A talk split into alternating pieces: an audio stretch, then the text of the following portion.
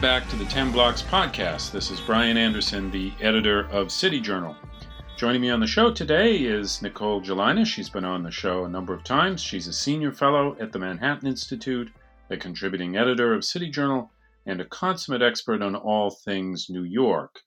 Uh, today, we're going to discuss her brilliant article in the new print issue of the magazine. It's called Inflation and the City, and we'll talk a bit about the state of, of New York generally um, or the state of New York City. Nicole, um, as always, thanks very much for joining us. Thank you for having me, Brian. Happy to come on. Um, New York thinks of itself, I think it's fair to say, as a world unto its own, but the city's not immune to broader trends, including inflation, which is obviously much in the news these days. Everything from food to rent prices has become more and more expensive in recent months, in some cases in the city at a faster rate than the national average. Uh, and as you note in this story, inflation will affect New York in some very specific uh, and you know potentially damaging ways. So the city's highly exposed to trouble in the financial sector. Inflation um, has historically not been a good thing for Wall Street. So, so what would a sustained spike in inflation do to that part of, of the city's economy, and what would be the, the consequences for the city? Yeah, you're right that the city faces several impacts uh, from high inflation. You know, inflation is running 8.5% compared to last year, and it has been above 8% for at least three months running now. So clearly, uh, sustained trend of higher inflation, something that we haven't seen in 40 years. So anyone who is a uh, young or even a middle aged adult has not lived in a world with high inflation. Uh, uh for the last 40 years, we've been fortunate enough to have inflation that's been around 2% a year, uh, virtually unnoticeable to, to most people. So, yes, the first impact would be on the economy. That if you look at the 40 years where the Federal Reserve uh, maintained low, stable inflation, these were 40 years that were generally good for financial markets and for Wall Street firms. You know, beginning in the 1980s, of course, we've had a few recessions, a couple of crises along the way over the past 40 years, but for the most part, Wall Street has done very well.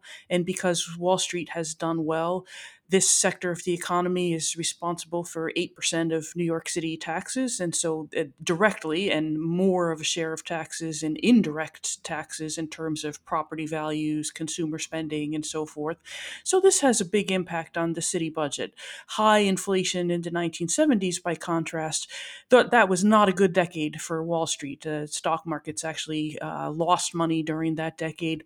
And in general, the Wall Street business of of lending, borrowing, uh, investments, you want a stable price environment to do those things. It's much harder to approve a loan to a person or a business if you have no idea if the dollars that people will repay those loans in uh, are going to be worth less in a few years. So, with inflation comes uh, higher interest rates, even if the Fed doesn't raise interest rates adequately to damp down inflation, financial firms will usually charge higher interest rates because they need to do that to make up for the inflation uh, risk. So, yes, if we continue to see high inflation, whether it's 8.5%, hopefully not double digit inflation, but anything much higher than around 2% creates a, uh, instability for Wall Street. And we already saw that with the, uh, the, the, most recent quarterly profits, where financial firms uh, re- reported a significant uh, reversal of the high profits that they've seen over the past few years. You know, as prices go up, too, and this will be another effect on the city, workers are going to ask their employers for raises to keep up with those higher prices. Uh, and this is obviously going to be true for public sector workers as well. Yet the city's government workers are already earning pretty high salaries, I think, comparatively, and indexing their income to inflation uh, not only, I think, is going to uh, worsen price rises, but but it's going to strain city finances, I imagine. So so how might that scenario play out? Yeah, that would be one of the other impacts of inflation on the city beyond the impact on the city's economy, the impact on the city budget. So, yes, if you look back once again to the turmoil of the 1970s, uh, many of the public sector strikes that we saw during the Lindsay administration, uh, further public sector labor unrest in the Koch administration, these were partly due to the impact of inflation, uh, particularly during Koch. Uh, the city was trying to hold the line on labor increases, and the workforce uh, did not like that. If you look at the uh, transit strike in April of 1980, for example, the transit uh, workers were asking for more than a 20% raise over a two year period, largely because inflation was running 20% over a two year period. And so the MTA uh, balked at this. The transit uh, workers went out on strike for more than a week, and the the uh, MTA basically uh, ended up giving them most of, of what they wanted, which then had a knock on effect on city uh, wages that the Koch administration hadn't want to see uh, or hadn't want to see. So if we saw that again this time around, if you look at a 1% raise, the state controller estimates costs the city about half a billion dollars. We are most likely going to see the city's workforce asking for 8% raises over a one year period, 15% raises over a two year period. So the compound effect of that a couple years in the future would be well above a $10 billion hit to the city's budget, uh, something that uh, the Adams administration certainly uh, does not have the resources to to pay out these uh, major major wage increases, something along the likes of which we haven't seen in in decades. And so I think we should be at least realistic about the possibility of labor unrest as the two sides' uh, uh, demands uh, start to become clearer towards the end of the year. As it happens, pretty much all of the city's labor agreements are either expired or about to expire. So, do we see the Adams administration hold the line on raises, and do we see the workforce uh, uh, come out in, in protest against that and hopefully not go on strike against that? Or does the Adams administration end up capitulating and, and give out raises that the city really can't afford? It's a, it's a very important question. Uh, a third area you explore in this essay uh, where inflation is, is going to complicate life for the city is, is a question of debt. Um, the, the city is nearly $100 billion in debt. Uh, what would a sustained inflationary period mean for the city's fiscal situation? Wouldn't it make it easier in some ways for the city to pay that debt back? Yeah, that's one argument of the, pot. you know there are some positive aspects to inflation depending on your point of view, although they are largely outweighed by the negative uh, impacts. So one of the positive impacts would be uh, people and uh, businesses and governments that owe money where the interest rate is fixed. In other words, it doesn't rise with inflation. So if you have a mortgage, most likely the rate is fixed. Uh, you can pay back that mortgage in cheaper dollars, which is probably good for you as a person. Same thing with the, the city governments. The city, m- the majority of the money that the city owes has a fixed rate of interest. And so as the dollar becomes worth less, uh, the city can pay that back in cheaper dollars. But that's assuming that the city doesn't want to borrow any new money. The city has massive future borrowing needs. It wants to borrow $10 billion to build four new jails to close Rikers Island.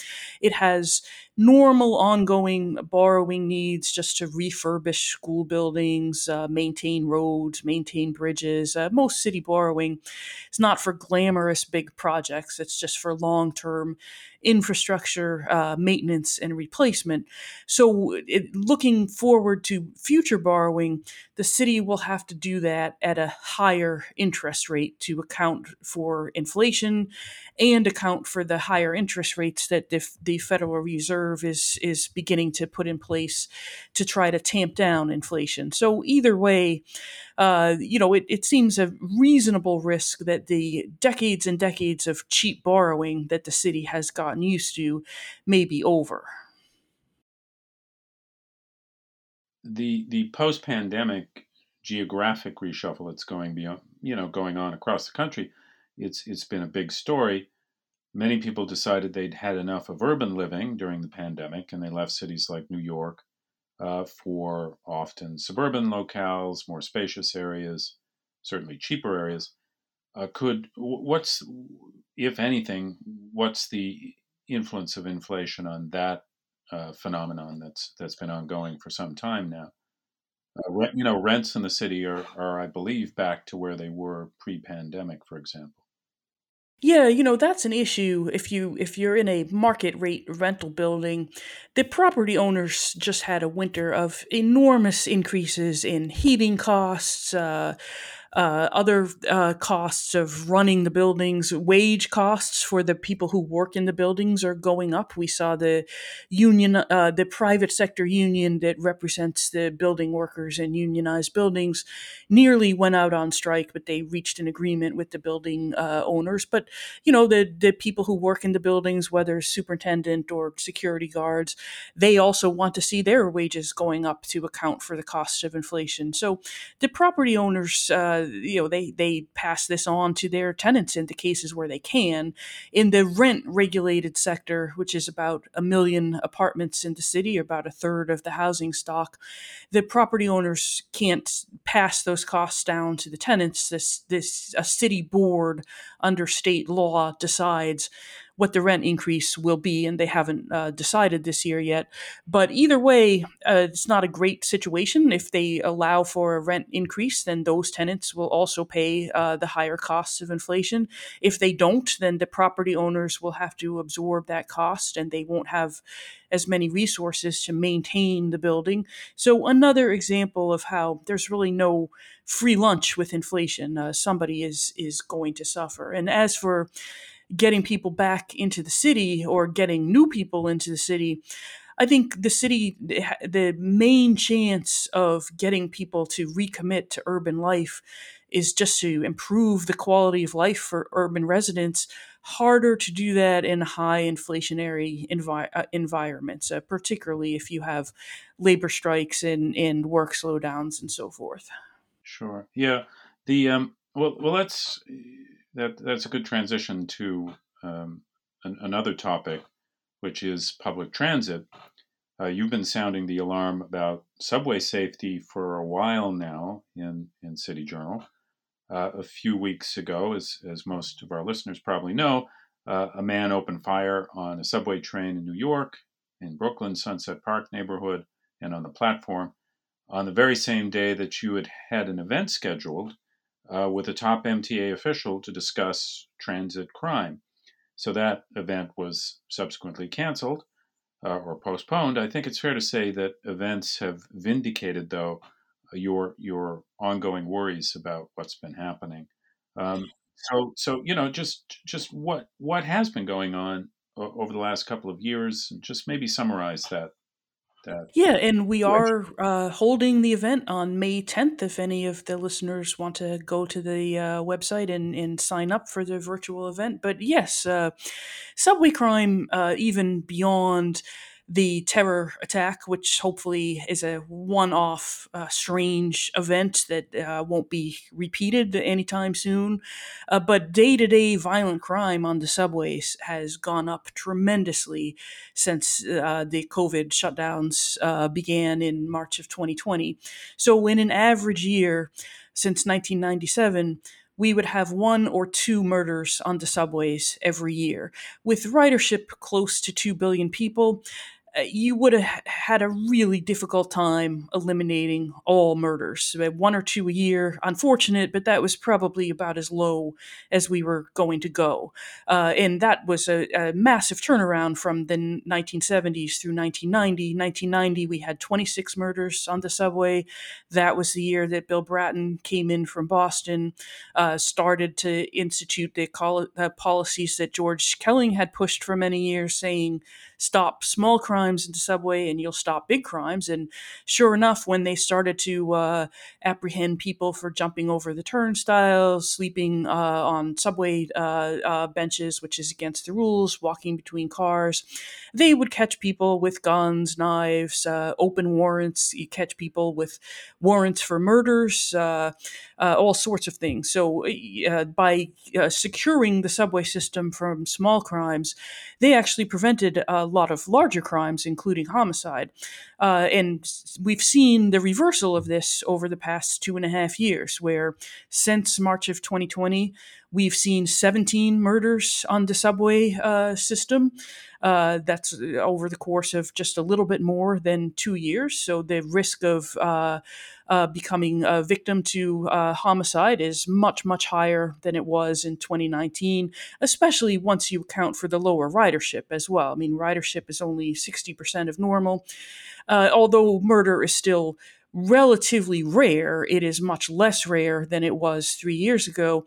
And that is also the case with robberies, assaults, uh, other violent felonies. Uh, if you are uh, taking the subways right now, particularly uh, in the off hours, if you are a worker who uh, works at the airport or works an overnight shift, uh, you are much more vulnerable to the threat of violent crime and also just plain disorder. I mean, people are smoking marijuana on the trains, they're playing loud music, uh, sleeping across benches. And, and, that is largely because of a pullback in policing. In one month in 2020, there was only one arrest on the subway system for, for fare beating. Uh, enforcement of low level subway crimes is still about 30% below what it was uh, before the pandemic. So you have two things going on a pullback in law, law enforcement and fewer people on the subways to deter uh, violent crime. So that's, you know, unfortunately, so far Adams's rhetoric is not matching the results. Hopefully that will change soon. Thanks very much, Nicole. It's an excellent overview. Uh, don't forget to check out Nicole Gelinas' work. It's on the City Journal website, www.city-journal.org. Uh, she has, again, an absolutely uh, brilliant new essay, Inflation in the City, um, in, in our brand new issue. We'll link to our author page in the description. You can also find City Journal on Twitter at City Journal and on Instagram at City Journal underscore MI. And as usual, if you like what you've heard on today's podcast, please give us a five star ratings on iTunes. So thanks very much, Nicole. Great to talk with you as always. Thank you, Brian. Likewise.